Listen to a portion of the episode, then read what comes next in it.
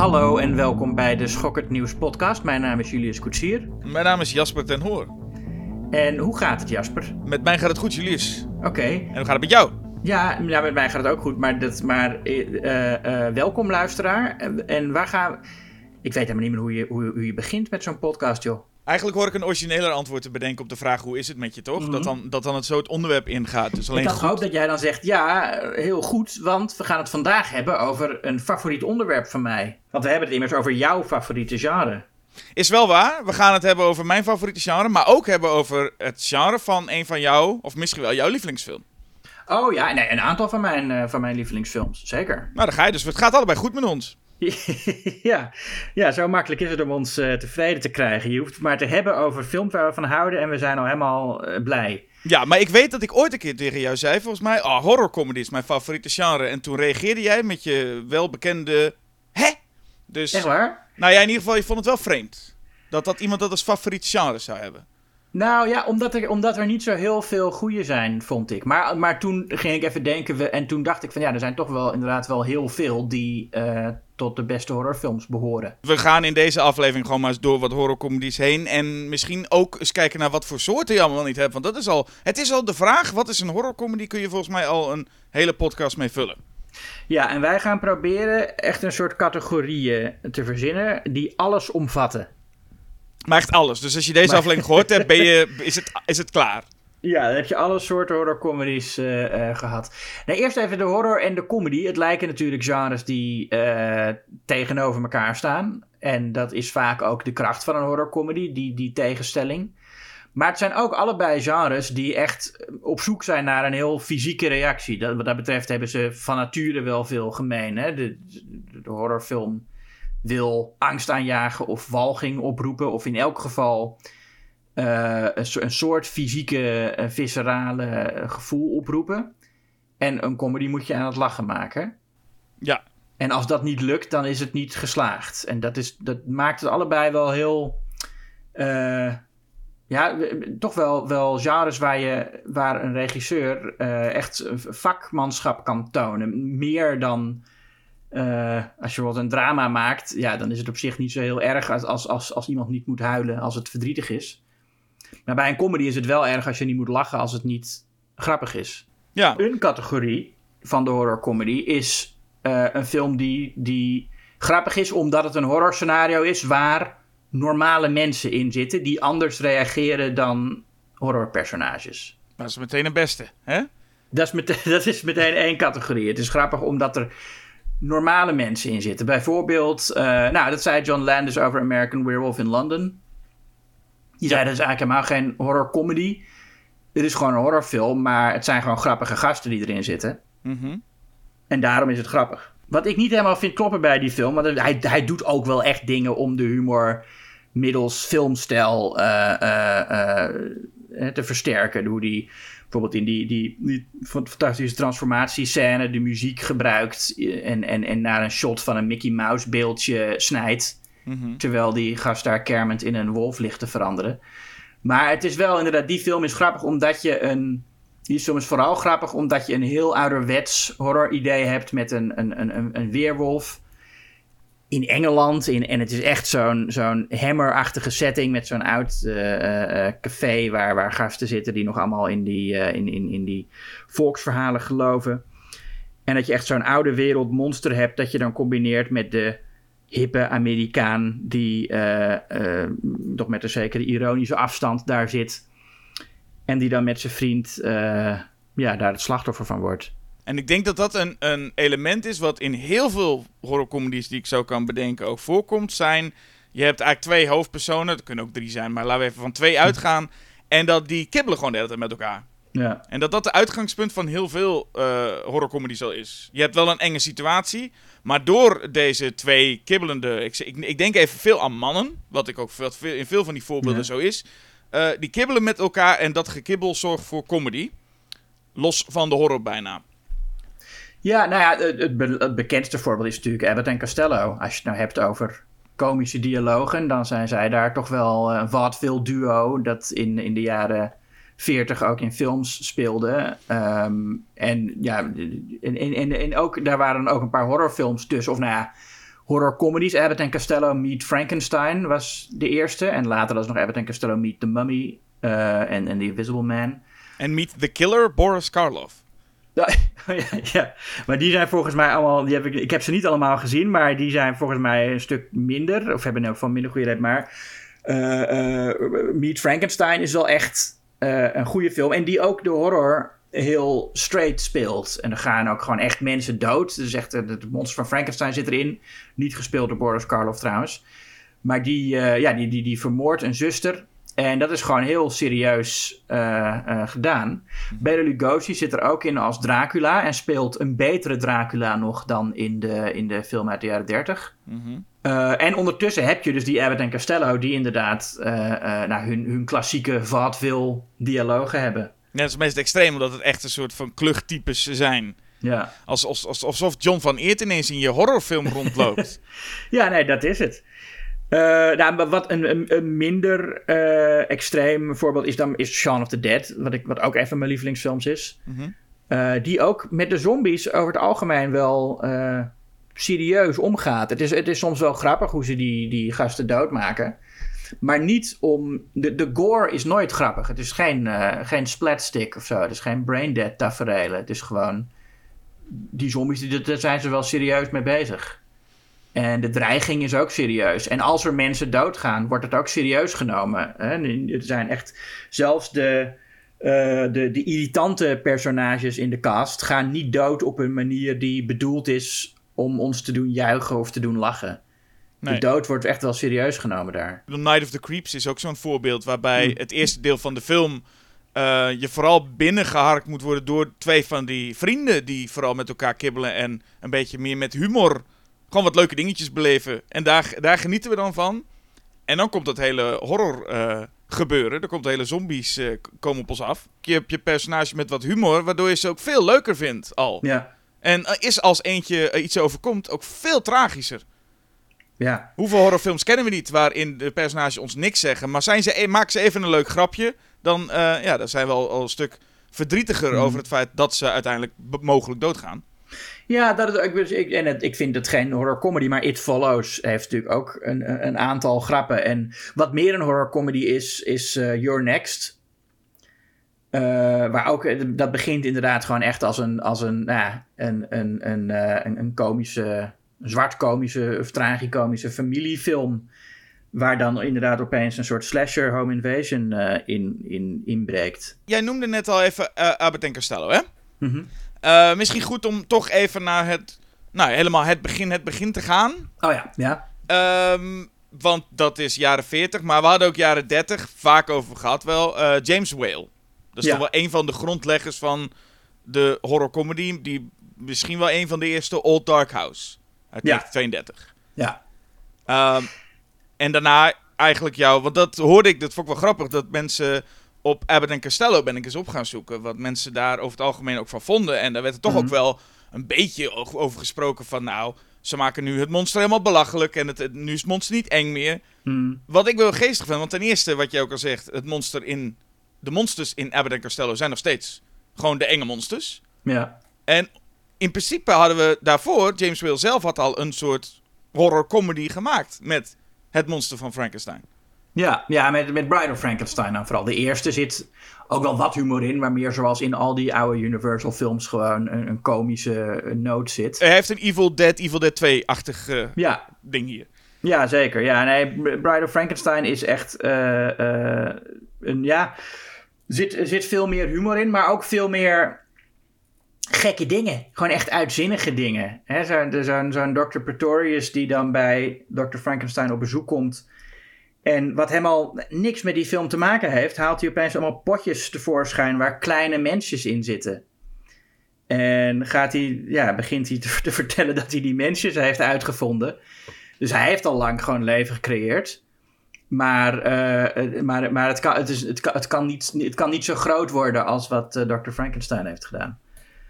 Ehm, wat, ja, en, en die, die, die Dr. Pretorius is een fantastisch personage met ook een heel ja, gelaagde natuurlijk homoseksualiteitsmetafoor als je, die, als je hem ziet. Het is echt een, een camp gespeelde schurk die ook heel veel kleine verwijzingen maakt naar zijn, eh, eh, eh, ja, zijn, zijn queerness. Ehm, en die ook inderdaad, nou, die, die, samen, die dus Frankenstein eigenlijk weghaalt bij zijn vrouw, met wie hij net getrouwd is, om samen leven te gaan creëren op een uh, onchristelijke manier, zeg maar. Dus, ja. De, en, en James Will was zelf ook homoseksueel, openlijk. Uh, wat in die tijd in Hollywood natuurlijk heel zeldzaam was. Dus hij zal dat zeker uh, op die manier ook bedoeld hebben. En er zit, nou, daar zit ook een, een, dus een enorme tragiek in, die personages.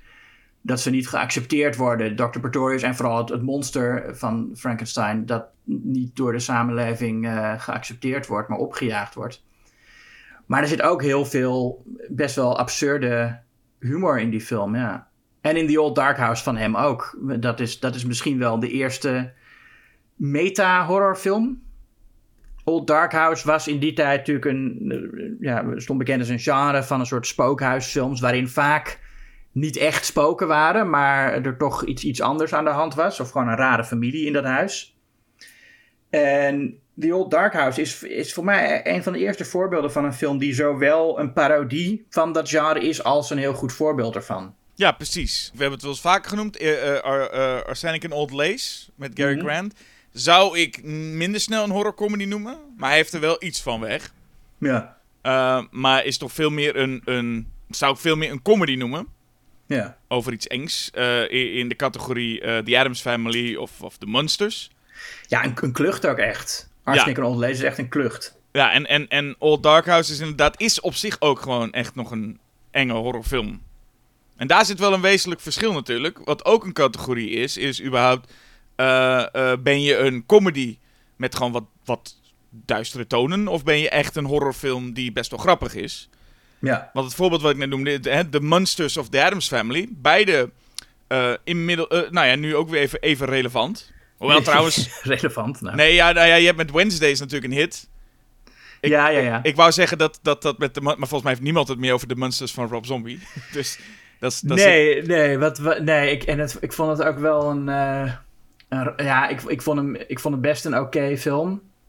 Uh, op momenten. Maar ik zou, hem niet, ik zou het geen goede film noemen. nee, maar en, en, nee. beide waren natuurlijk sitcoms uit de jaren 60, geloof ik. Ja. Wel een beetje dezelfde tijd. Um, en, maar de Adams Family is veel, meer, uh, is veel groter geworden. Met, met mm -hmm. verschillende de, en filmversies en, en, en animatieseries. En de Monsters, zover ik weet, niet echt. Nee, Monsters was ook... Ja, het, het was echt de rip-off van de Adams Family. Um, maar wel ook de, de, de serie die toen al, volgens mij, wat meer deed met het concept van... Uh, uh, we moeten iedereen accepteren. En weet je, in, in de Adams Family is dat wel in die sitcom een beetje aanwezig dat zij als uh, enge familie eigenlijk een veel gezonder, gezondere familie zijn en veel gelukkiger zijn met elkaar en meer van elkaar houden dan alle normale families om ze heen. Uh, maar in, de Monsters werd dat echt heel erg benadrukt. Um, en dat geldt ook. Ja, dat, dat, geldt eigenlijk niet zozeer voor, die, voor de Rob Zombie film, wat, wat ik wel raar vond. Want die film die begint ook. Uh, of die, die, ja, dit is eigenlijk een soort prequel van de serie. En op het moment dat we de situatie hebben die in de sitcom normaal is, dan is de film afgelopen. Nou ja. Wat ik altijd zo'n vervelende insteek vind bij uh, verfilmingen van, van, van series, dan denken ze, ja, dan moeten we er toch iets anders mee doen. Mm -hmm. En dan kom je en dan denk je van ja, maar fans van de serie zouden toch gewoon willen zien, willen toch gewoon de film van de serie zien. Ja, maar het is wel, uh, en dat is ook iets leuks aan horrorcomedies vaak. Het zijn vaak voor mensen ook hun, hun, hun in in het genre. Toch? Dat is de, de manier ja. hoe jij uh, met het genre eigenlijk als, als kind ook mee bezig bent. laten we zeggen Scooby-Doo. Voor velen toch misschien wel een eerste kennismaking met oh, wat horror kleine horror tafereeltjes. Ja. Um, ja, en ik heb, en ik, ik weet inderdaad, voor mij was dat wel zo. Want um, ik heb dit verhaal ook wel eens verteld, volgens mij, toen we onze Vampire in Brooklyn aflevering opnamen. Ja. Maar ik was als kind natuurlijk erg fan van Eddie Murphy. En ik had gelezen in het Griezelhandboek van Paul van Loon. dat er een uh, horrorcomedy was met Eddie Murphy uh, als vampier die naar Brooklyn kwam. En dat het een, een soort uh, halve verfilming van Dracula was. En, maar ik, ik dacht dus echt aan, een, aan een, een comedy over een vampier à la Coming to America. Wat toen een van mijn lievelingsfilms was. Toen ja. ik een jaar of tien was. Dus ik ging toen uh, Vampire in Brooklyn kijken, maar die was veel uh, heftiger en, en bloederiger dan ik had, dan, dan, dan waar ik me op had voorbereid. Dus in die film heb ik voor het eerst een, een hart uit een lichaam gerukt zien worden. En nou ja, al die andere gruwelijke tafereelen die erin zitten. Mhm. Waar ik toen wel erg van schrok, moet ik zeggen. En ja, maar, maar en, en het is ook een heel slechte film natuurlijk. Nou, het grappige aan die film is dat de, de, de film moet een horror comedy zijn. Maar de horror is grappig, onbewust, en de comedy is niet grappig. ja. ja, nee, het is echt inderdaad. Ik, ik kan nu opeens weer denken. en, Nou ja, ik heb hem de laatste keer gekeken toen we die aflevering moesten opnemen. Maar al die typetjes die Eddie Murphy speelt, die totaal niet in de, in de verdere toon van de film passen. Dat hij, weet je, dat hij zo'n die- een Italiaanse gast speelt, die geloof ik. Eh, en, een, en, een, en, een, en een dominee. En zo, alsof je opeens naar die professor zit te kijken, terwijl die film op de horrormomenten juist heel serieus met horror bezig is. ja, en, en, en dan kunnen we nu zeggen van, nou, dat, dat kon ook toch niet samen, Eddie Murphy en Wes Craven. Maar ja, dat zou je van Albert en Costello en Frankenstein ook denken. Ja. Dus het, maar het kan wel samen. Ja, maar waarom werkt het dan bij Abbott en Costello wel dat de horror serieus is en zij niet, maar bij eh, Vampire in Brooklyn niet? Nou ja, het, het idee is al dat, ik weet niet of de comedy nu echt aan zich geslaagd is. Is het als comedy ook grappig, Vampire in Brooklyn? Nee, nee, nee, nee. nee. Eddie Murphy is niet, eh, heeft, heeft zijn humor uitstaan. Ik heb het idee dat Eddie Murphy een soort knop heeft die hij om kan zetten. Ja. Soms is hij, is hij gewoon, lijkt hij heel gemakkelijk grappig te kunnen zijn, maar soms heeft hij dat uitstaan. Ja, en ik vind, en alle, alle, alle goeds voor, voor Wes Craven. Heeft een paar van mijn favoriete films gemaakt. Maar Mm. eh, is niet, zeg maar, de man die horror op zijn allerbest zo beheerst dat hij alles goed maakt. En dat zie je ook wel aan de horror in Vampire in Brooklyn, die ook qua horror echt wel tekort schiet. Ja. Dus ik heb het idee dat het hier gewoon twee mensen die op, op zich goed kunnen zijn in hun vak, allebei gewoon niet goed waren in hun vak op dit moment. En Ja. daar, daar gaat het vooral mis, want het zijn natuurlijk wel allebei mensen die echt iets kunnen. Eddie Murphy is wel echt grappig en Wes Craven kan echt goede horrorfilms maken. Ja, het is, het is echt heel pijnlijk en vervelend als een horrorcomedy eh mislukt. Bij, bij, bij andere genres kan je dat, is, is dat vaak kan je dat wel hebben. Een, een actiefilm die niet goed is of een drama. Maar een horrorcomedy niet goed, die niet goed is, wordt zo irritant. Ja, maar ik denk dat dat dus geldt voor een comedy, eh, überhaupt al. Ja, voor, überhaupt al. Maar, maar voor, voor horrorcomedy misschien nog wel meer. Omdat, ja, het is ook... En dat is toch wel, als je dan denkt... Misschien, dat is ook wel een beetje de schuld van, van Sam Raimi en Peter Jackson. Dat zij eh, daar zo goed in zijn... In, in het combineren van horror en humor. En het ook echt samen doen. Dat, hè, dat, we hebben het nou gehad over films waarin de horror serieus is... en de humor erbij komt... en waarin het con- contrasteert met elkaar... Maar wat met name Sam Raimi deed met Evil Dead 2, ehm, is dat het zowel eng als grappig was. En afhankelijk van wie je bent en hoeveel horror je gezien hebt, zit je te lachen of te huiveren. Ik weet nog toen ik als, als vrij jong eh, eh, kind voor het eerst Evil Dead 2 zag, vond ik die scène met het onthoofde lichaam van zijn vriendin, die uit het graf komt en een dansje doet, vond ik best wel eng. Wel, wel creepy. Ik werd niet, niet dat ik echt bang van werd, maar ik vond hem wel creepy.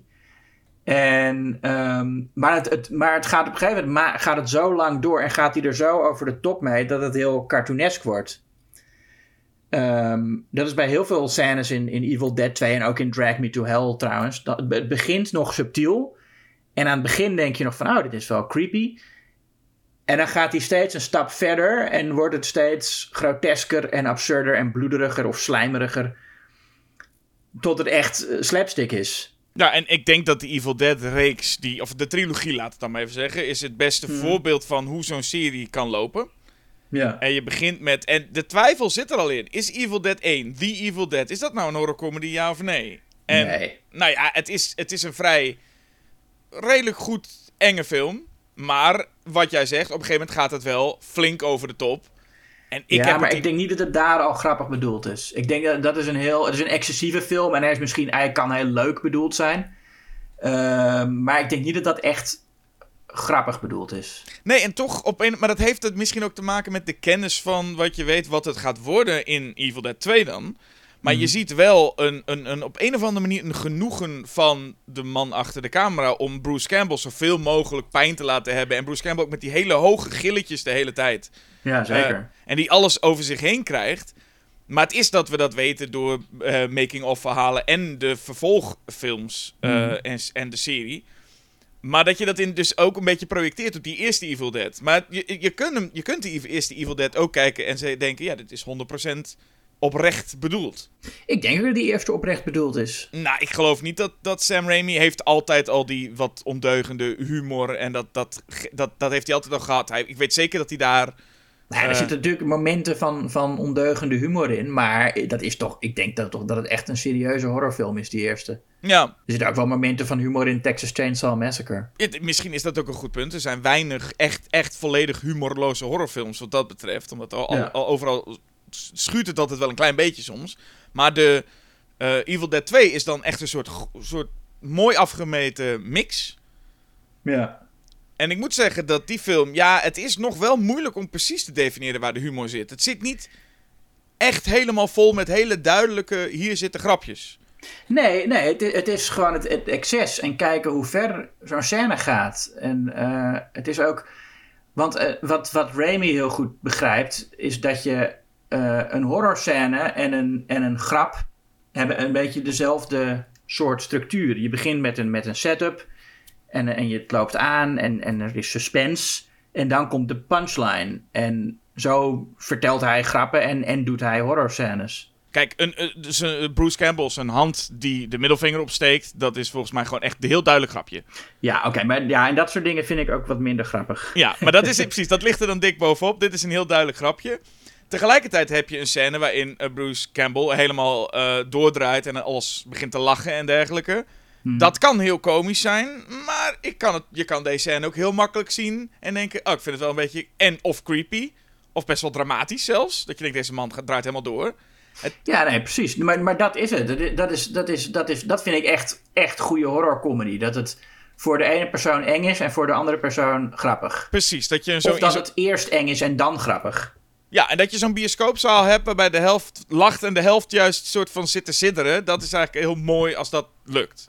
Ja. En, nou ja, bekend voorbeeld is dat hij dus met Army of Darkness en later eh, Ash vs. Evil Dead een nog grotere stap nam. En daar was het niet meer...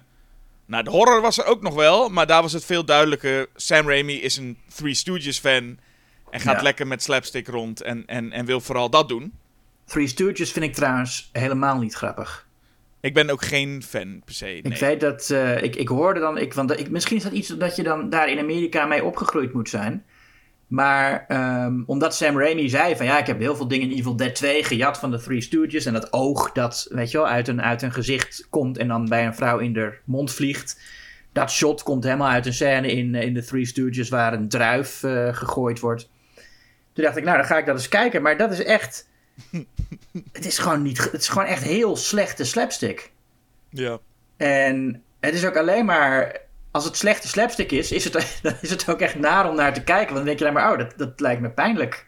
Ja, Maar ik, ja, ik, ik snap niet. Ik, ja, als, misschien als je als kind eh, Three Stooges gezien hebt en het heel grappig vond, dat het dan zo blijft. Maar, maar die ik generatie is inmiddels eh, wel overleden, denk ik. Ja, ongeveer. ja, nee, precies. Dus Maar dit, je- eh, nee, ik moet er ook vooral altijd om lachen, omdat ik altijd dan aan Freddy vs. Jason moet denken. Waarin de scenaristen dachten: Oh ja, waar praten tieners over? Oh ja, die doen fuck, Mary kill met de Three Stooges. oh ja. Want dat is, dat is zoals tienermeisjes praten, toch? ja. Ja, goed besef. Ehm, maar goed, ik vind ook, je zegt, ik weet, jij vindt Army of Darkness volgens mij niet zo goed. Ehm, Nee, ik vond, ik vond hem als tiener heel erg leuk. En ik zag hem eh, een paar jaar geleden nog een keer. En toen dacht ik, oh nee, die, is echt, die heeft de tand des tijds minder goed eh, doorstaan. Ja, maar het is wel een. In de serie, in de trilogie, vind ik het hoe dan ook een goede keuze om zeg maar die, die kant op te gaan. Oh ja. Omdat het een heel mooi boogje is eigenlijk wat hij met, met Evil Dead eh, trilogie heeft gedaan. Eh, de verschillende tonen. Maar het is wel zo, eigenlijk een beetje van elk wat wils. Wie, wie, wie wat vind je fijn? En dat had ik dus met Braindead, toen ik dat laatst eh, ging Braindead opnieuw kijken. En dacht ik, laat het eens aan mijn vriendin zien om te zeggen... Dit, hier heb ik oh, helemaal in een scheur gelegen om deze film. En dat was ook zo, toen ik namelijk... eh, wat zal ik zijn geweest, tien jaar of acht jaar. En ik was aan het, een logeerpartijtje. En we zagen, als jonge jongen zie je die scène met dat Lionel de baby gaat uitlaten Ja. in het park. Ja. En hij begint die baby te slaan en te schoppen en, en, en te, met, met een schommel tegen zijn kop aan. Nou, je, ik, ik heb met tranen over mijn wangen. En Ja. dan kijk je nu terug en dan denk je, ah ja, Ja, dat is, dat is Ja. een scène. Nee, ik, ik heb die film, ik kijk er met heel veel bewondering voor eh, de actie eigenlijk. Dat, Steve, dat Peter Jackson was toen al zo goed in actiescènes en eh, in, in, in, in slapstick en gewoon, maar alles, de meest, en ik heb echt sommige van die scènes eh, op, op slow motion zitten afspelen om te kijken van waar knipt hij nou en, en, en waar zien we dat het een echt hoofd is en waar wordt het een prop. Eh, het is zo knap hoe die al die slapstick scènes overzichtelijk houdt en precies communiceert wat er gebeurt, terwijl er eh, ja, zoveel met, met latex en bloed gesmeten wordt. Maar ik vind inderdaad, ja, zo'n scène met die baby. Ehm, daar heb ik hebben we het ook al over gehad in de Braindead aflevering. Nou, ik vind ten eerste dat hij dat niet goed speelt, die, die man. Eh, ik weet niet hoe die acteur heet. Maar op het moment dat hij moet doen alsof hij met die baby in gevecht is, staat daar gewoon iemand een pop door elkaar Ja, te schudden. ja, ja, ja, ja, klopt. Ja. En ik vind ook, ehm, in een klucht is het zo dat je moet geloven waarom een personage iets absurds doet. Anders is het niet grappig. Dus en, en ik geloof niet, ik snap niet waarom hij die baby überhaupt meeneemt naar het park. Hij heeft gewoon een zombiebaby in zijn kelder. Waarom gaat hij daarmee naar het park? Nee, dit was ook een overduidelijke scène die er later bijgeschreven is. We hebben nog geld over, we gaan dit Ja. doen. En zo voelde het ook. Maar de achtjarige, tienjarige eh, kijkers is dit een perfecte scène. Want Ja, dit is, nou, was dit- je acht toen je... Toen je... nou, misschien tien? Nou, ik ach, het kan hoor, dat had gekund. Ik, ik, ik zou toen, eh, ik zou toen eh, lijk wit weggetrokken zijn van Braindead. Voor mij was Braindead en eigenlijk mijn in... Maar dat heb ik misschien ook in die podcast verteld. De in voor mijn horror was eh, Freddy's Dead. Oh ja, En- ja. Dat komt omdat ik een heel bang jongetje was. En een vriendje van mij wilde een horrorfilm huren. En ik dacht, Ja. oh god, nu gaan we. ja. En dan ben je heel bang. En daarom is het ook voor kinderen een horrorcomedy is het is perfect. En misschien is daar mijn liefde ook sowieso Ja. begonnen met... Oh, gelukkig, ik, ben, ik word gerustgesteld. Er zit humor in. En dan word je een beetje gerustgesteld. Dan denk je, oh nee, nu kan ik het wel hebben. Ik denk dat ik, ik voor het leven getekend was. Had ik hier ook niet... Was ik ook niet bij Schokker Nieuws gegaan als waarschijnlijk toen een hele enge horrorfilm opgezet was. Toen dacht ik, oké, niks voor mij, laat Dan maar. zat je nou bij de EO. Precies. Dan zat ik nu, zat ik nu met Bert, eh Bert, hoe heet die? Bert van Leeuwen, zat ik een podcast op te nemen. Ja, stel je voor. Ja. Maar eh, ik, ik vond als kind juist grappig bedoelde bloederige dingen het engst. Eng ook echt. Nou ja, of het meest, ehm, het meest afschuwelijk of zo. Ik, ik, weet, ik, ik zag een keer een, een stuk van een Beavis and Butthead aflevering... waarin ze met een kettingzaag in de weer waren... en er wordt geloof ik eentje in zijn hand eh, gezaagd. En dan komen zo'n paar druppels bloed. En ja, ik vond dat als kind echt... eh, eh, je, had, je, had ook, al- je had altijd van die bumpers op MTV, van die tekenfilmpjes... eh, die dan ook soms heel gruwelijk waren... op een, op een, op een soort van jaren negentig edgy manier. Iets wat, wat sowieso heel goed opvalt. Is bestaande filmreeksen gaan gaandeweg naar horrorcomedies toe. Oh ja. En daar heb je een heleboel van. Ehm, om maar dus een voorbeeld te noemen. Friday the 13th gaat op een gegeven moment Ja. de horrorcomedy kant op. Ja, ik denk in hun geval ook omdat ze eh, in de jaren, late jaren 90, begin 2000 ook dachten van ja, en eigenlijk la- late jaren 80 al, van ja, eigenlijk is het ook gewoon belachelijk en het zou niet meer cool zijn om het nog serieus te nemen. Nou ja, dat werd... Ik bedoel, als je naar Friday the 13th denkt, denk je aan deel 6 en aan deel 10... die het meest Mhm. eh, de comedy kant op gaan. Ja. En daartussen zitten toch weer wat serieuze pogingen. Ja, maar ik bedoel, in, in Jason Takes Manhattan zit ook momenten dat, dat, hij, dat hij iemands hoofd eraf eh bokst. Hè, wat een beroemde eh, eh, kill is in de serie. Wat ik, wat ik een heel belachelijk, eh, potsierlijk moment vind. of dat hij door, wat is het, Times Square loopt. En daar zitten dan van die gasten met hem, die, die, die, die hem gaan ik- uitdagen. En dan tilt hij zo zijn masker op. Ja, En je oh, je hebt een eng gezicht. Oeh, we gaan weg. dat, dat, dat, dat, zoiets zou je ook niet in deel 2 zien. Eh, nee, nee. Maar het is ook. Dus het pu- punt is bij. bij eh, nou, tegen deel 6 kwam de humor in. Ik geloof dat er voor deel 6. Nou wel, deel 5 werd zo'n. Werd die, werd, die, werd die motorrijder ineens onthoofd met zo'n meatcleave. Ik, ik gok dat er altijd wel in. In de, in de, in de, in de moorden zat, er va- zat vaak, vaak wel een soort van humor. En ik weet niet Ja. in hoeverre mensen toen in. Is het deel 3 waarin die gast in zijn rolstoel naar beneden dont? Of is dat Nee, deel hij is 2 deel zelfs? 2. Ja, deel 2. Ja. Ja, ik weet niet, is dat 100% serieus bedoeld? Ik ga ervan uit dat dat niet 100% serieus bedoeld Oh, is. nou, ik vond dat, dat vond ik wel een serieuze scène hoor.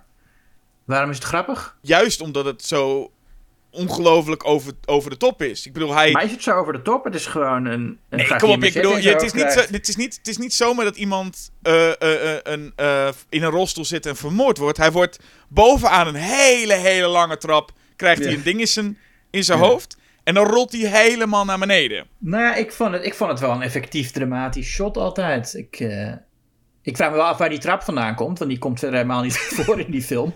Nee, maar dat is toch, daar, is toch over nagedacht. Dat ze denken van, oké, deze jongen in een rolstoel moet vermoord worden. En dat doen we helemaal bovenaan de trap, zodat hij helemaal naar beneden kan lazeren. En die is, Ja, de, tijd, misschien. en die is de tijd nemen om hem helemaal naar beneden te laten. Want hij komt op een gegeven moment freeze framed hij volgens mij. Ja. Ehm, maar dat, dat, er zit in die moorden zit, zit iets, iets komisch. Dat, dat, Ja, nou ja, en op zich, kijk, aan het begin van Friday 2 zit al wel een, een, een soort zelfbewust komische scène waar je, je denkt dat je door de point of view van iemand kijkt. We zijn dan bij Alice thuis, de final girl uit deel 1, en je denkt dat je de, de point of view van de moordenaar hebt. En dan ga je helemaal naar de douche en dan doet zij zo het douchegordijn open en kijkt ze zo recht in de camera. En dan was het helemaal geen point of view shot. Maar was het gewoon, ja, de camera.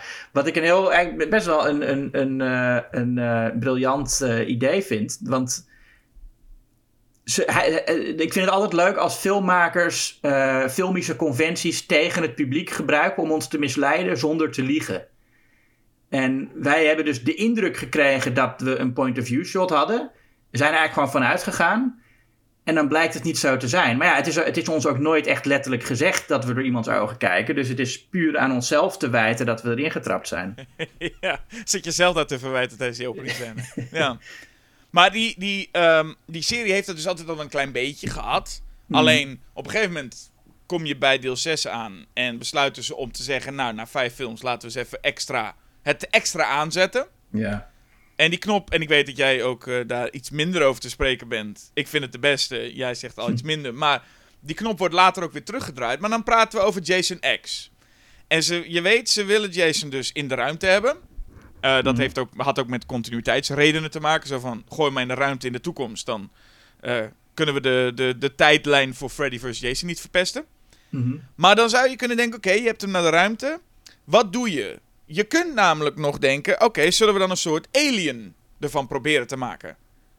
Maar dan Ja. lijkt het mij een goed, eh, eh, goed instinct om te zeggen, nee, laten we gewoon nu Jason in Space, het is deel 10, laten we gewoon omarmen wat dit is. En laten we over, over de top gaan met dit is gewoon in alles krankzinnig. Het heeft niks meer te maken met Mhm. waar we vandaan kwamen. En dat is wat je in heel veel van die series ziet. Dat op een gegeven moment ze dat gaan omarmen en dan de comedy introduceren. Ja, ja, nee, maar inderdaad. En, maar ik denk ook dat dat is omdat ze dus ehm, bang zijn dat het belachelijk wordt als ze het nog serieus nemen na eh, tien delen. En ik vond het zeker bij, nou, ik vond het bij, bij Friday 6 al, ehm, ja, ik stoor me gewoon aan, zo, aan die film die begint ook met, eh nou, het begint dat Jason weer tot leven komt en dan is zijn graf leeg en dan krijg je zo'n zo'n grafdelver. Die grafdelf zit jou echt heel dwars, geloof ik. Nou ja, omdat, omdat dat is, vind ik een goed voorbeeld. Die kijkt dan, die, die, die kijkt dan, die zegt dan, why they want to go and dig up Jason? Some people have a strange idea of entertainment. En dan kijkt hij ook echt recht de camera in. En het is eigenlijk een beetje alsof je sorry zegt dat je die film maakt. En, eh, en, en bij Jason X vond ik het ook heel obligaat dat die scène erin moest van... Oh, we gaan Jason lokken. Hè, dan hebben ze zo in, in het ruimteschip hebben een soort simulatie, zoals je in Star Trek ook hebt. Ja, En dan doen ze zo Camp Crystal Lake maken ze na. En dan zitten er twee meisjes die dan zeggen van... Oh, we gaan eh, seks hebben en drinken. En dan, en dan zou dat Jason moeten lokken. Wat ik sowieso al onzin vind, dat Jason daarop af zou komen. Mhm. Het is zo'n oppervlakkig begrip van, van die horrorconventies. ja maar het is En wel het wat voelt het... ook zo. Het voelt ook echt. Ze doen dat alleen maar omdat ze denken. Nou, we hebben nou. Scream is geweest. Dus we kunnen niet meer gewoon een slasher maken. Het moet met metagrappen zijn.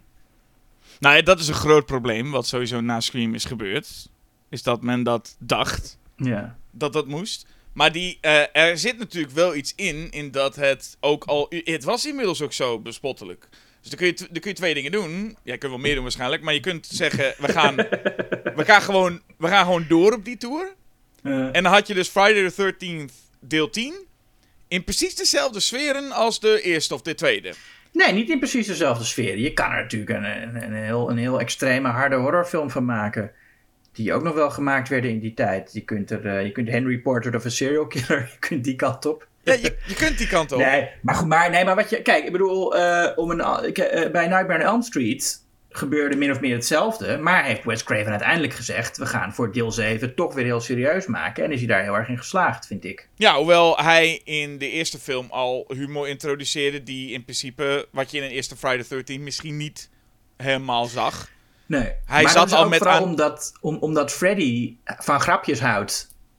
Die film, maakt die film maakt verder niemand belachelijk. Het is Freddy die eh, op, een, op een humoristische manier die tieners achterna zit. En ook, en ook dat is nou net zoals Evil Dead 2. Dat kun je zowel eng als grappig vinden. Ja, maar en dat wordt alleen maar doorgetrokken. Ook tot en met deel Ja. 6, dat het meest de horrorcomedy van allemaal is.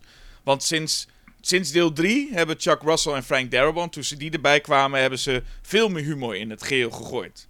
Want het schijnt dat, dat Wes Craven Mm. had echt een heel duister script voor deel 3.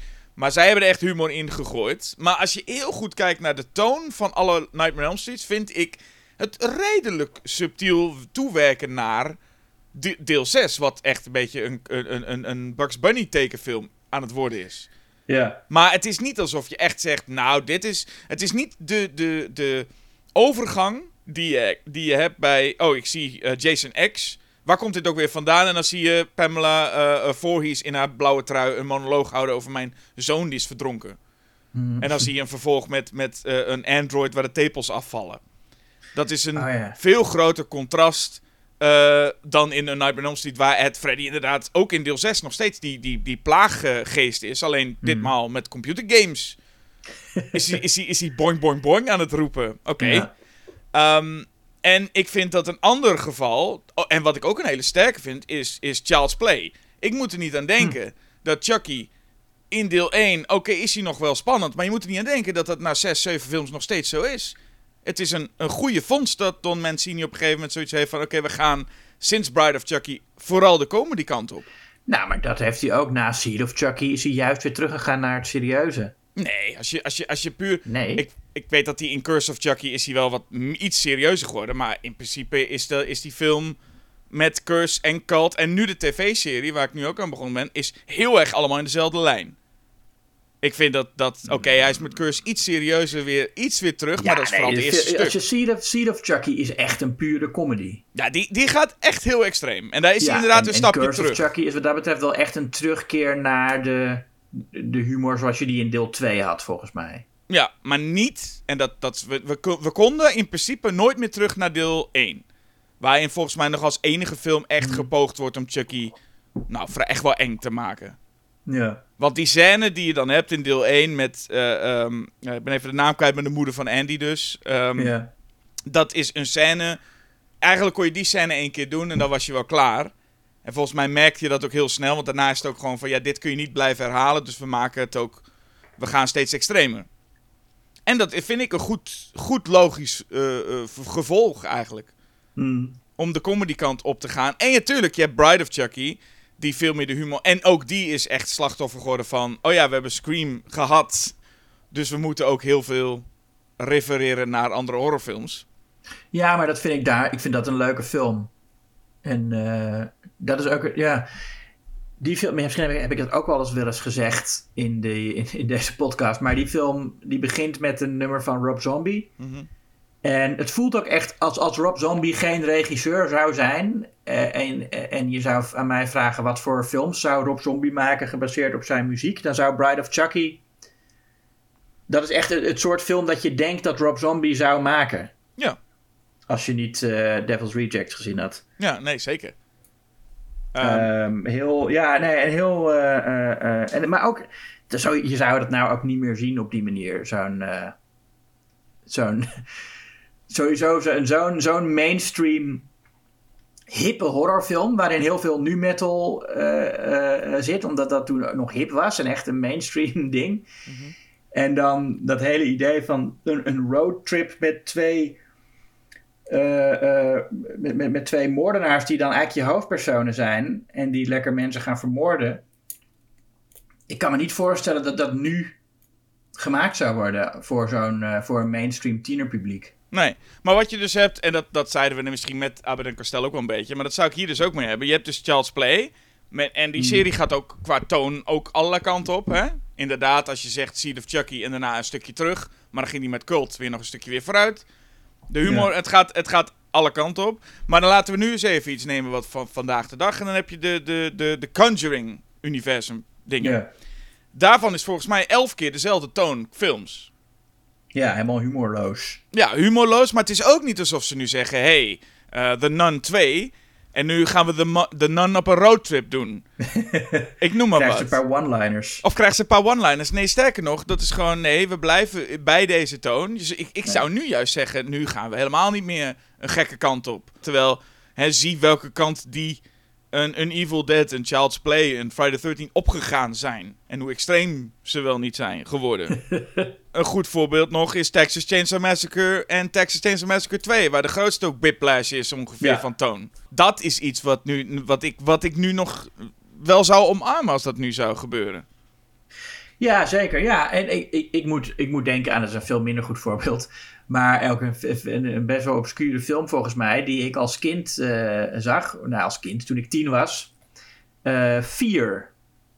Of The Fear. Ehm, met, met die houten pop? Ja, Morty. Morty de houten pop, ja? grote houten pop. Nou ja, die eerste film, die zag ik dus met, met, eh, met, met, met de buurmeisjes Ja. op mijn kamer toen we een jaar of tien waren. En die vonden we toen echt heel eng. Nou, vooral zij, eh, maar ik ook wel. We vonden hem echt heel eng. Als ik me niet vergis, ik weet niet of je dit, maar als ik me niet vergis, met ook een rol voor Wes Craven. Ah, dat zou best kunnen. Het- want ik, ik kan me dit herinneren. Ik weet namelijk nog, de, de, de, of Fear heette die, of The Fear heette die. En er, was, er stond ook die houten pop. En er stond ook heel groot op die poster. Hè? Eh, Pinhead move over, Freddy eh, go away. Oh ja. Here is Morty. Ja. ja. ja, Morty is een, een houten pop, zo groot als een mens gewoon. En die ligt ergens. En die film heeft ermee te maken dat hij inderdaad mensen vermoordt. Met als thema eh, hun grootste angst. En, ehm, en hij zegt niks in die eerste film, Morty. Dat, dat maakt, het ook, eh, eh, maakt hem ook wel eng. Mhm. En ik weet dat we echt tijdens die eerste film... dat we die af en toe op pauze hebben gezet. En eh, omdat we hem te eng vonden. En dan gingen we naar beneden en dan gingen we Donald Duck lezen. Even opladen. Om, ja, om even wat vrolijks te zien en dan gingen we weer verder. Ja. Ja, dan waren mijn ouders niet thuis en dan gingen we af en toe moesten we, moesten we even snel, snel Donald Duck, Donald Duck. En dan, eh, ja, alsof, als echt alsof het een soort druk was, van, eh, of een soort medicijn. Van kom, kom, kom, Donald Duck. Even Donald Duck. Eh, maar, maar, maar 4-2, het vervolg, daarin heeft Morty, die dus in de eerste film niks zei, heeft opeens one-liners. ja, dat klopt. En volgens mij is dat allemaal ADR. Volgens mij zijn die niet gepland, die one-liners. nee. Ehm, en ik, ik weet er eentje waar. En het zijn eigenlijk helemaal geen goeie. Hij zegt op een gegeven moment heeft hij. Een jongen, zijn angst is dan beslissingen maken. Oh ja, ja. En dan heeft Morty hem vastgeketend aan een auto die in de fik staat. En dan geeft hij hem een bel. En dan zegt hij: Decisions, decisions. dat is het niveau, weet je wel. Ja, ja, ja, weet je, ja. Zoals, zoals Freddy in deel 6 ook. Met die gast op die motor. eh, Nee, deel 5.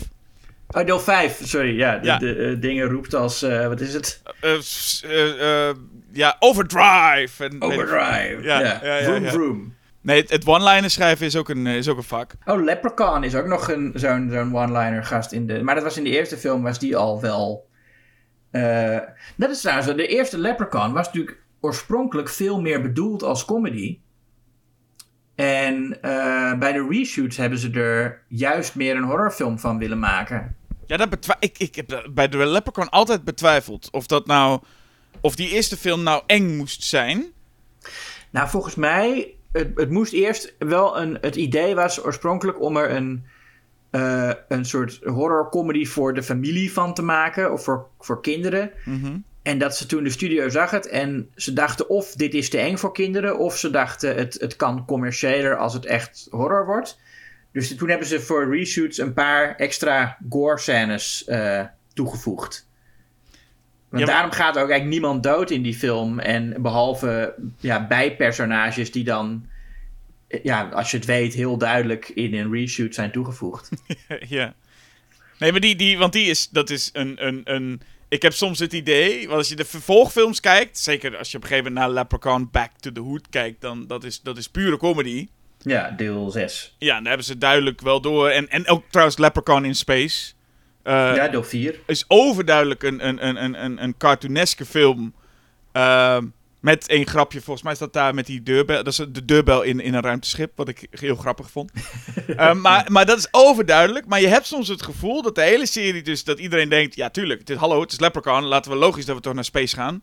Maar dan heb je de eerste film en dat men toch een beetje kijkt met... Oh, toen dacht je nog dat dit serieus was. Terwijl Leprechaun staat... Ja. Dat, dat, staat volgens mij, het moet voor iedereen wel bekend zijn. Daar kan je niet eng krijgen zo. Ja, maar in die eerste film zit toch ook al het moment dat hij door een hekje gaat en, uh, en, uh, en als, een, als een tekenfilmfiguur zijn uh, silhouet achterlaat. Nee, zeker. En hij, hij gaat met een pogo-stick op iemand, springt hij. Ja. Om iemand dood te krijgen. Alleen, ik vind toch de manier waarop het aangepakt is. Ja, dat, er zitten een paar kleine grapjes in. Maar toch vond ik het net niet genoeg om te denken. Ik, ik heb soms wel bij Leprechaun dat ik denk: oh, menen jullie dit serieus? Die, of dat, dat zit er een beetje in soms. In die eerste, ja. Ja, dus die heeft ja nee, maar dat is ook wel zo. Want ik, ik denk dat. En ik vond hem trouwens ook als kind. Uh, ik vond hem wel een griezelig mannetje hoor, die lab. Dan is het maar goed dat hij op een gegeven moment ging rappen. Dan heb je zoiets van, ah, nu... Uh, ja. Hè? Dus daar zet ze een zonnebril op en je horror uh, monster is... Lap in the hood, come to do no good. Nou ja, Freddy ook hè, met zijn zonnebril en, en gaan rappen.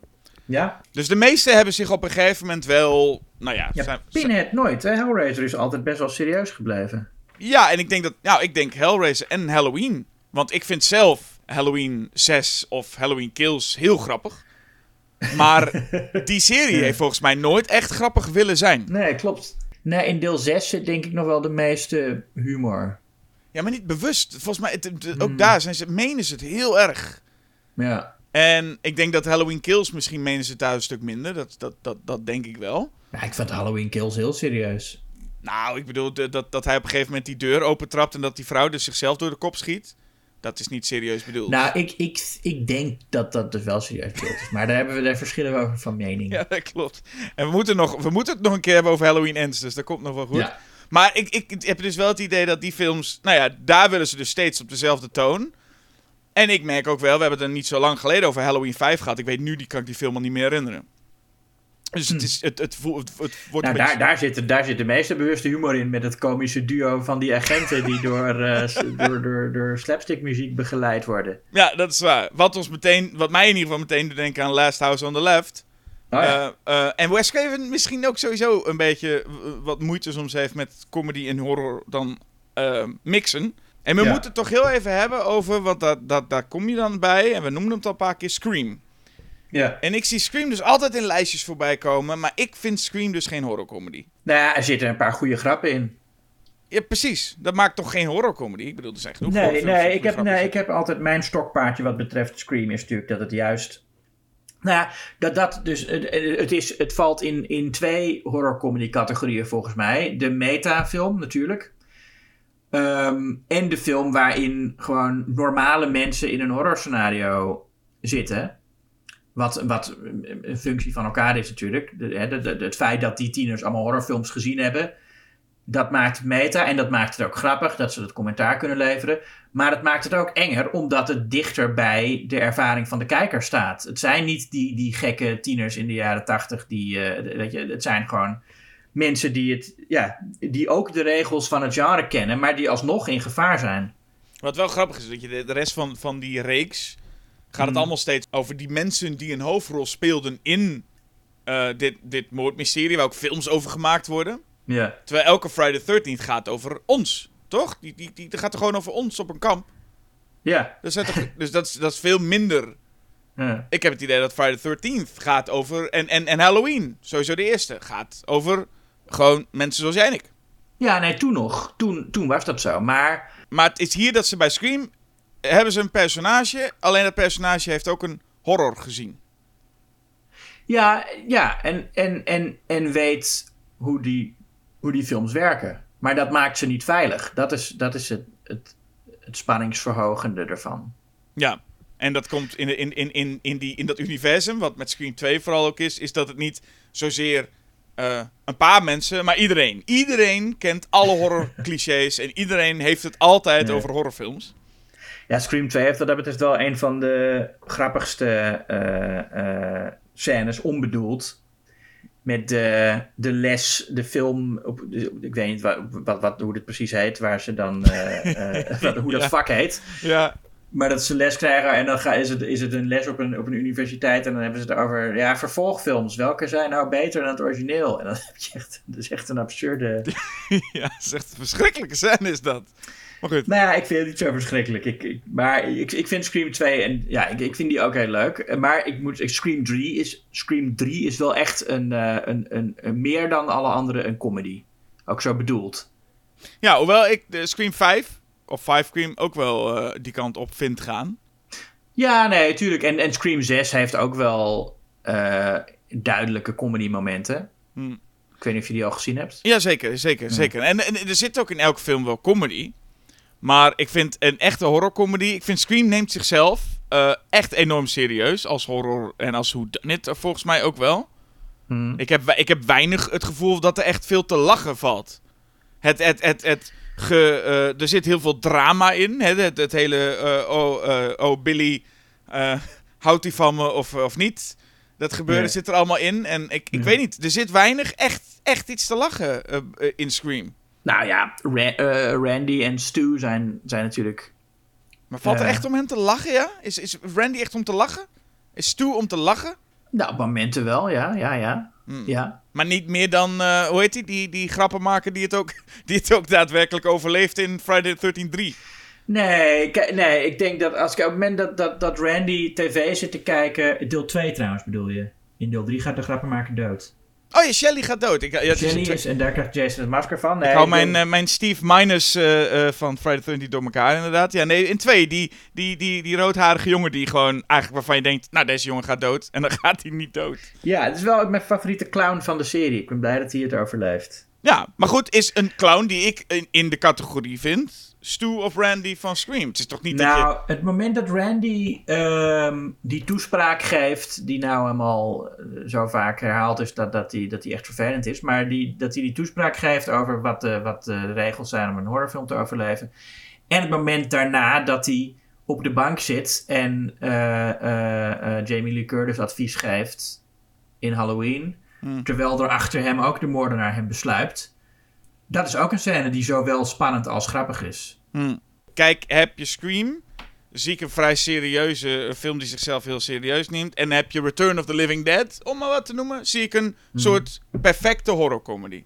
Voor mij is dat een van die hoog staat in de... Dit is, dit Ja. is de afgemeten... Zo hoort hij ongeveer. Maar waar toch ook wel eh, het geweld op, op veel manieren. Het is, niet, het is niet zo over de top als je zou denken. In. Het is geen brain dead tafereelen en ook niet echt Evil Dead tafereelen. Maar het is de reactie van de personages die het aan het begin al heel grappig maakt. Als ze die, die gele zombie gaan onthoofden. Ja, En dat ze zo in paniek zijn en zo wanhopig. En, en het gaat maar door. En eh, dat is ook weer iets dat, dat, dat, dat eh, eh, een, beetje eng begint. En dan zo lang doorgaat dat het grappig wordt. ja, en een beetje het Abbott en Costello. Want je zet twee figuren neer waarvan je echt denkt... Dit zijn prutsers eerste klas. Mhm. Ze zouden niet misstaan in een, in, in, een, in, een, in een Home Alone als boeven. En vervolgens krijgen die dan dit hele gedoe over zich heen. Ja. En En toch ook, toch ook wel best angstaanjagende dingen conceptueel gezien. Dat, er, dat ze op een gegeven moment met zo'n zombie gaan praten. En dat die zombie dan vertelt...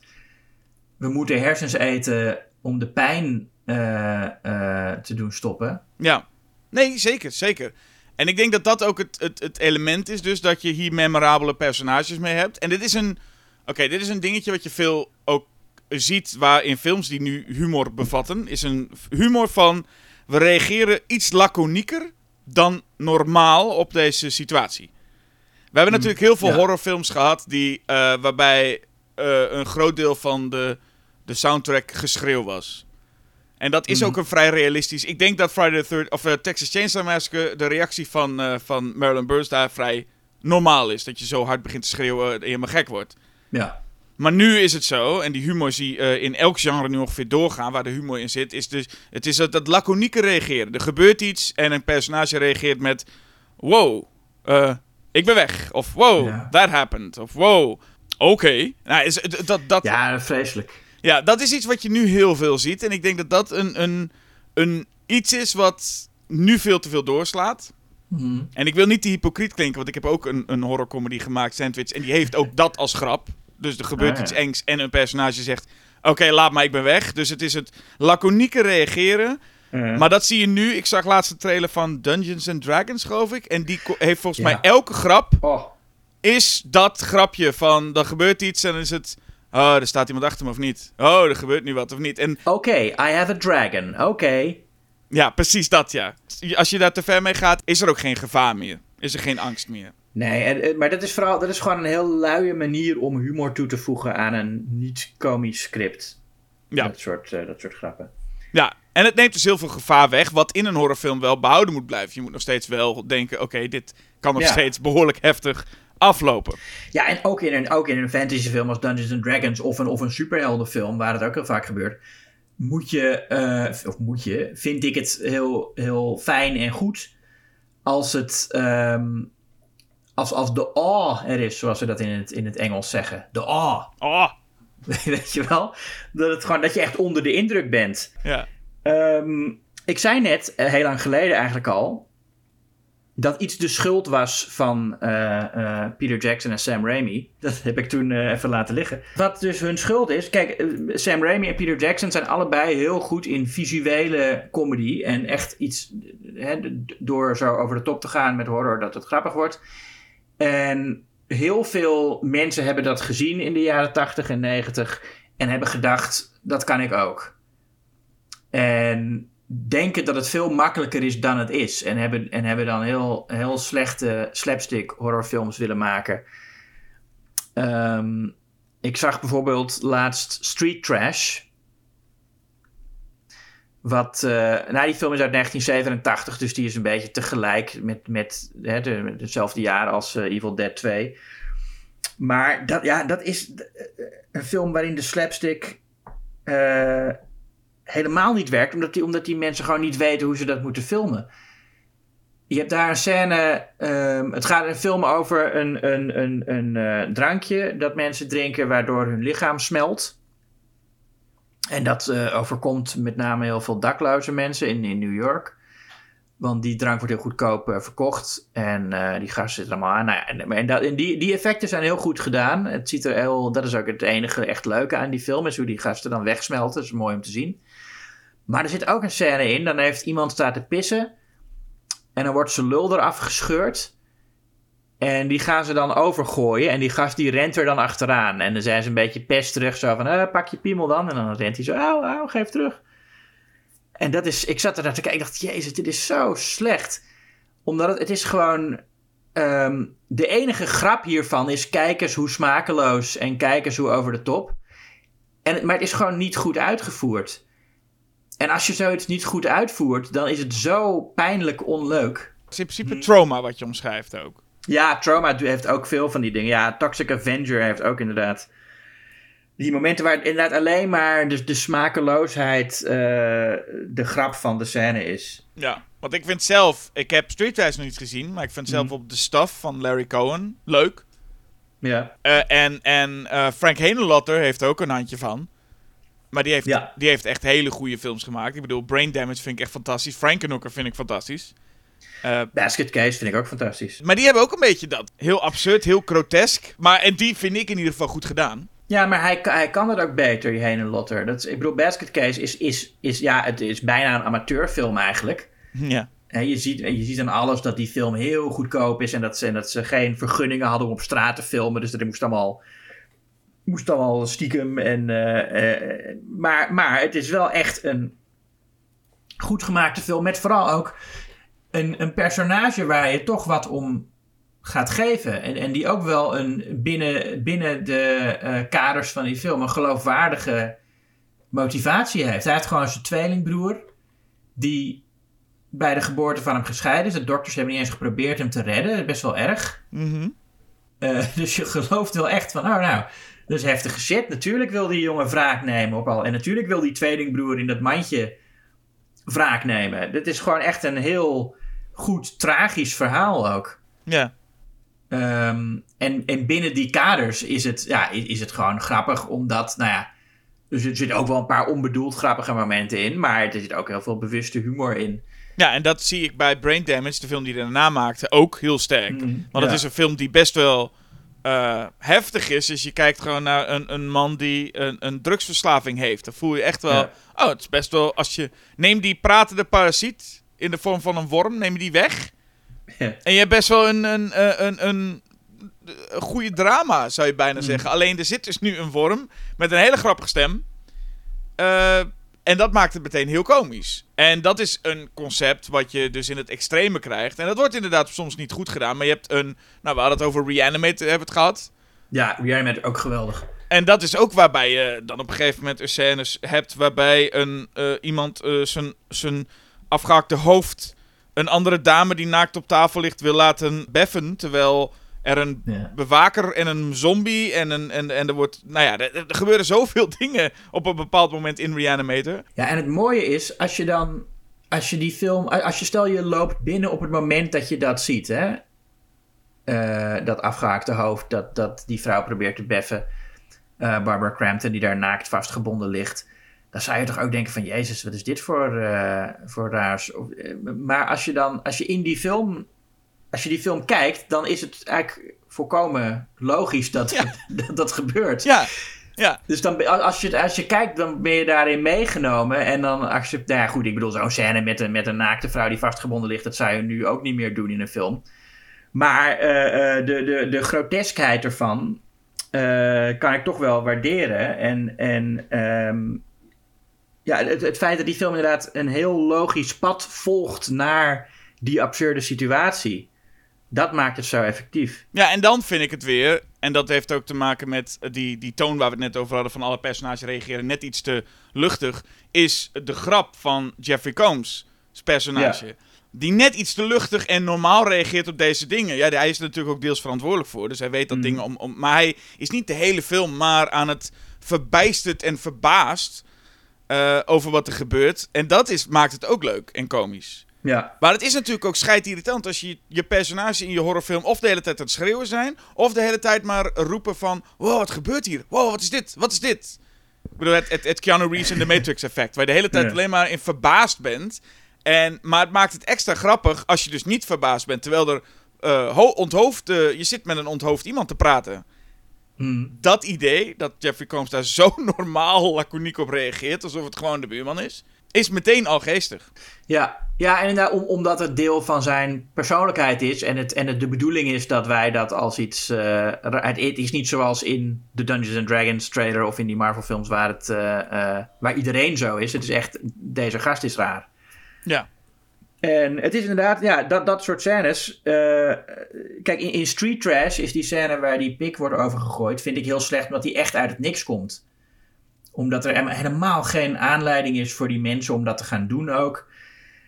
Maar in, in, eh, in Reanimator accepteer je dat allemaal, omdat het ja, binnen het verhaal van die film eh, een soort logische consequentie is. Zoals in een goede klucht. Dat is ook als je, als je Faulty Towers kijkt als je de laatste paar minuten van een aflevering ziet, denk je ook waarom heeft John Cleese haringen in zijn jasje zitten en, eh, en wat, weet je, maar, maar, als je, maar, als je het, maar het leuke is dat, als je, dat, dat jij als kijker weet waarom het, het is heel raar, maar je weet waarom en dat maakt het een goede klucht. Ja. Zou dat bij Houseu ook zo zijn?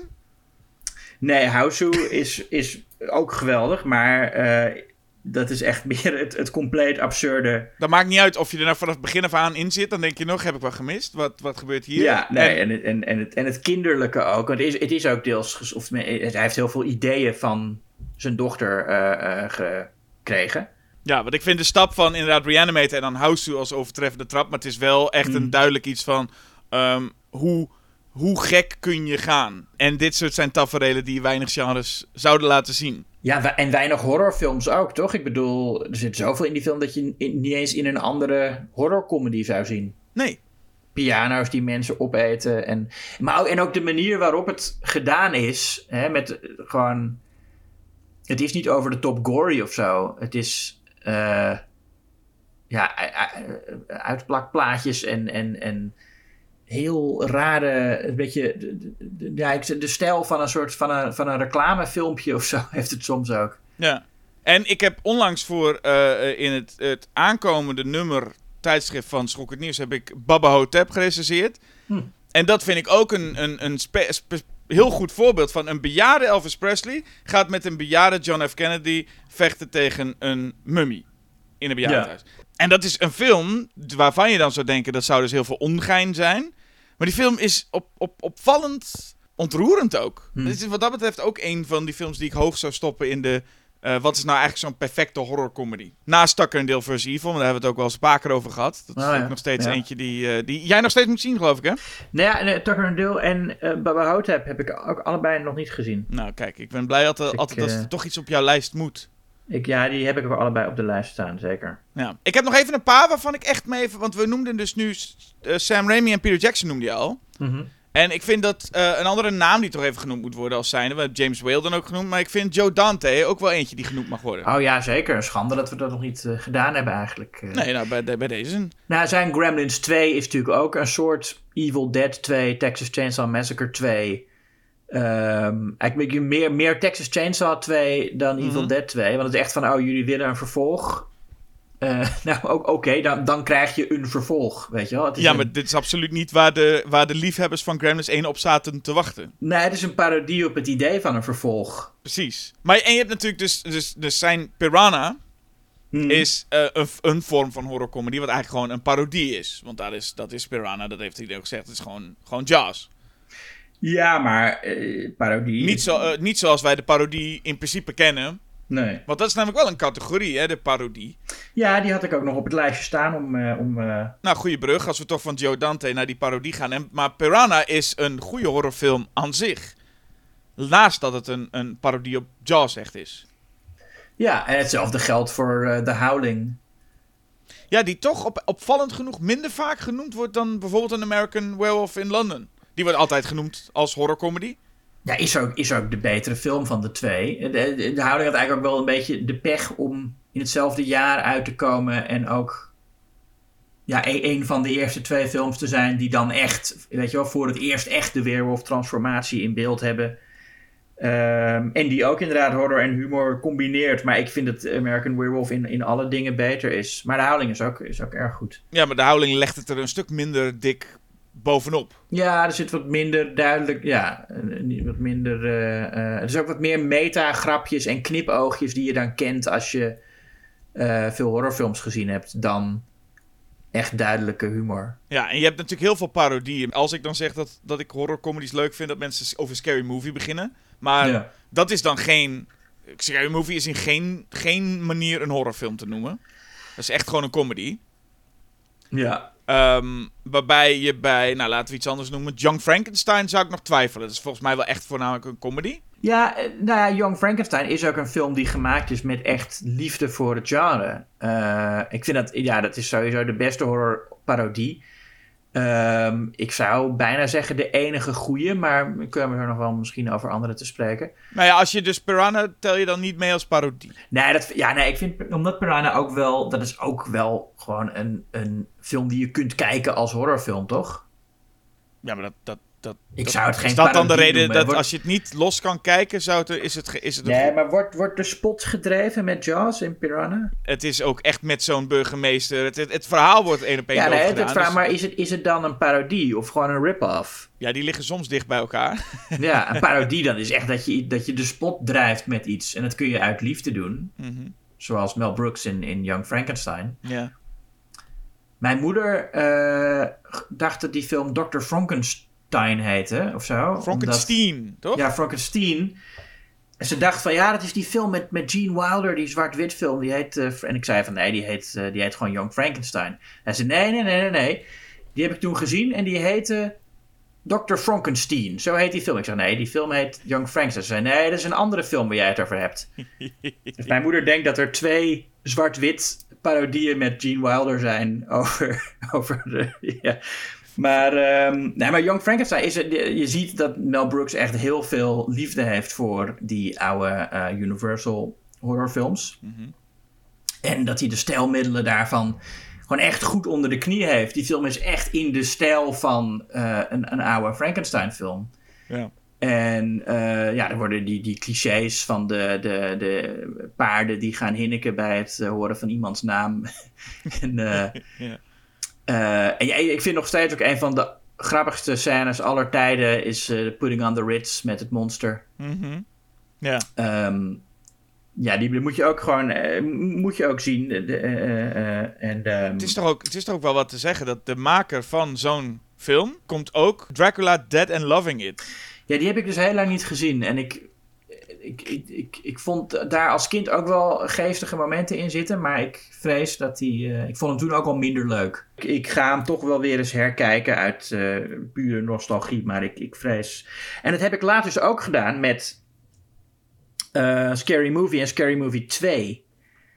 Oh, en Scary Movie 2 vond ik ook toen hij uitkwam al heel slecht. Ja. Maar ik dacht laatst van, nou ja, misschien zit er toch, uh, zit er toch wel iets, iets goeds in of zo.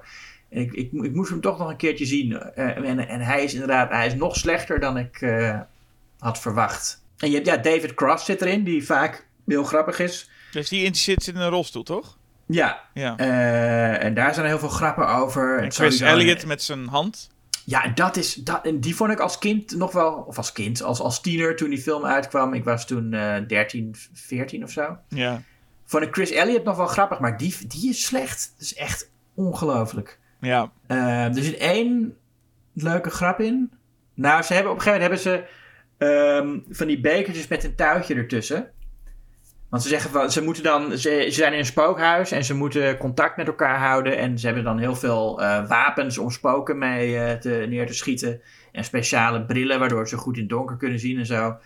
En dan zegt, dan hebben we ook walkie-talkies. En dan zegt David Cross van, nou, nee, al het geld is opgegaan in deze apparatuur, dus we hebben deze dingen. En dan heeft hij zo, ja, van die, van die beekjes met een tuitje ertussen. En op een gegeven moment zit Anna Ferris in een vriesvak opgesloten. En dan probeert ze met die andere in contact te komen door, door het ene bekertje te praten met het andere bekertje aan haar oor. En uh, hoe Anna Faris dat speelt, is, uh, maakt dat heel geestig. Want Anna Faris is wel echt grappig in al die films. Ja, Anna Faris is, wel, is, is, is leuk. Ja, ja klopt. Maar uh, sowieso, elke... Ik moet bij deel 3 soms nog eens grinniken. Maar dat had te maken met mm. die grap met die hoed van die sheriff. Daar moet ik op een of andere manier gewoon altijd om lachen. Dat is een sheriff die dan praat en dan die hoed wordt van die sheriff wordt gewoon elke shot iets groter. Oh ja. Maar ja, maar dat is ook een David Zucker film, hè? De derde. Ja, maar het is niet zo leuk hoor. Ik bedoel, het is niet dat je denkt, oh, dit is, uh, dit is categorietje nee. Airplane of Naked Gun. Nee, maar... nee, zeker niet. Maar wel leuker dan de eerste twee. Als we dan wat namen noemen, Jordan Peele moet nog wel misschien genoemd worden als nieuwe... Ja, nou ja, dat was natuurlijk heel controversieel. Dat Get Out uh, bij de Golden Globes voor beste comedy uh, in, in die categorie gestopt was. Ja. En mensen zeiden van, dan neem je het niet serieus. Maar ja, het, het is een heel, er zitten echt heel goede grappen in die film. Zeker. Uh, ik zou het ook in de eerste plaats een, een horrorfilm noemen. En kijk, de reden dat het grappig is, is dat Jordan Peele een heel goede satiricus is. En dat het ook gewoon realistisch gedrag is dat op een, op een pijnlijke manier geestig is. Ja. Dus dat is ook eigenlijk uh, ja, grappig omdat het realistisch is. Net zoals uh, American Werewolf en, en nou, die andere films die we net noemden. En alle andere films die we net noemden. Ja, niet, niet allemaal. Nee. Maar ja. Maar het is dus inderdaad, zeg je, oké, okay, parodieën. Is Shaun of the Dead een parodie? Nee. Nee, maar Nee, goed. Shaun of the Dead neemt de zombies serieus en maakt uh, andere zombiefilms niet belachelijk. Ja, en tegenwoordig is het al een parodie als het heel opzichtig verwijst naar een andere film. Maar ik vind dat een parodie uh, kritiek in zich heeft. Voor mij is parodie betekent dat je echt iets, de, de, de spot met iets drijft. Ja. Um, Killer Clowns student... from Outer Space? Heb ik niet gezien. Oké, okay, maar zou wel een parodie kunnen zijn, want het is wel een heel typische film zoals al die, nou ja, al die science fiction films met een meteor die neerstort, neerstort en... Uh... Nou, Attack of the Killer Tomatoes is een parodie. Ja. Uh, Rocky Horror Picture Show wordt niet vaak zo genoemd, maar is wel echt, echt een parodie op, op oude B-films. Mm. Um, en ook best wel een, uh, een uh, accurate wat dat betreft de dialoog. Want die film staat natuurlijk bekend om alle liedjes die erin zitten. En, het, en het, ja, je, je, ja, je kan die film kijken en zeggen van ja, dit, dit is geen parodie, want het lijkt helemaal niet op die oude films. Maar de dialogen vroeg in die film zijn echt heel goed getroffen. Helemaal in de stijl van zo'n jaren 50 science fiction film. Ja. En je had Student Bodies in 1981, de, voor mij de eerste echte slasher parodie.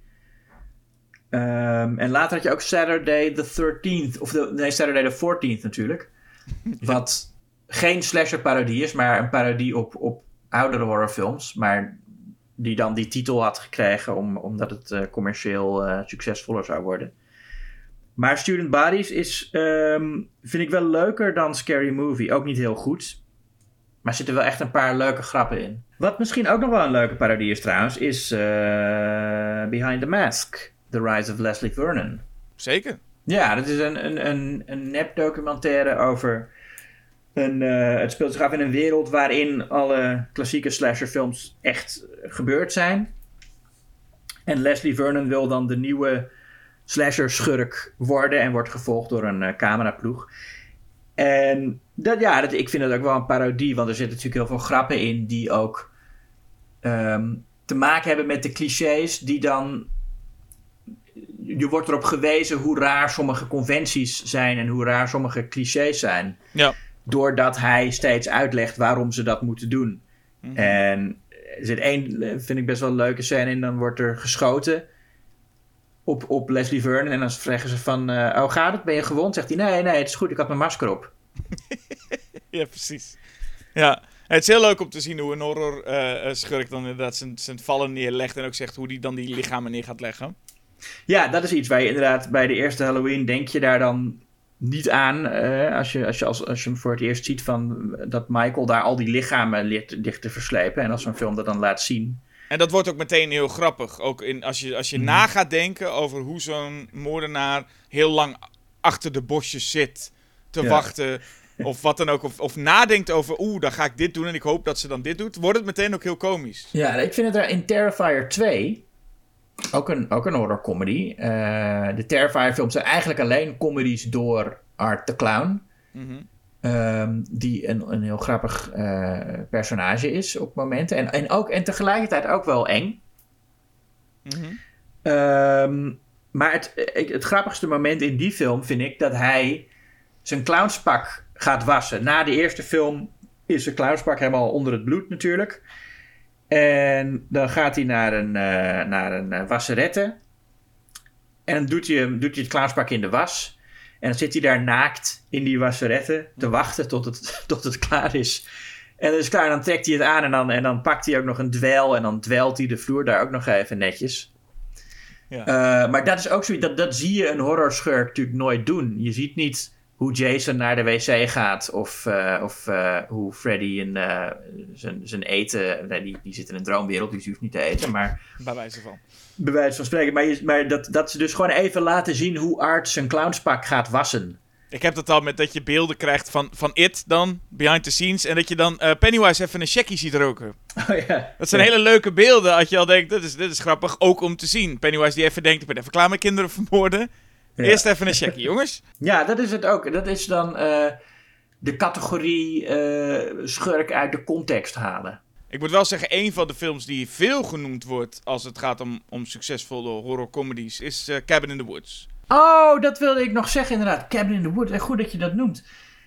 Toen we het net hadden over al dat meta-gedoe. Ja, ik vind Cabin in the Woods dus ook een heel oppervlakkige visie hebben op horrorconventies en waarom mensen horror leuk vinden. Oké, wat is dat dan?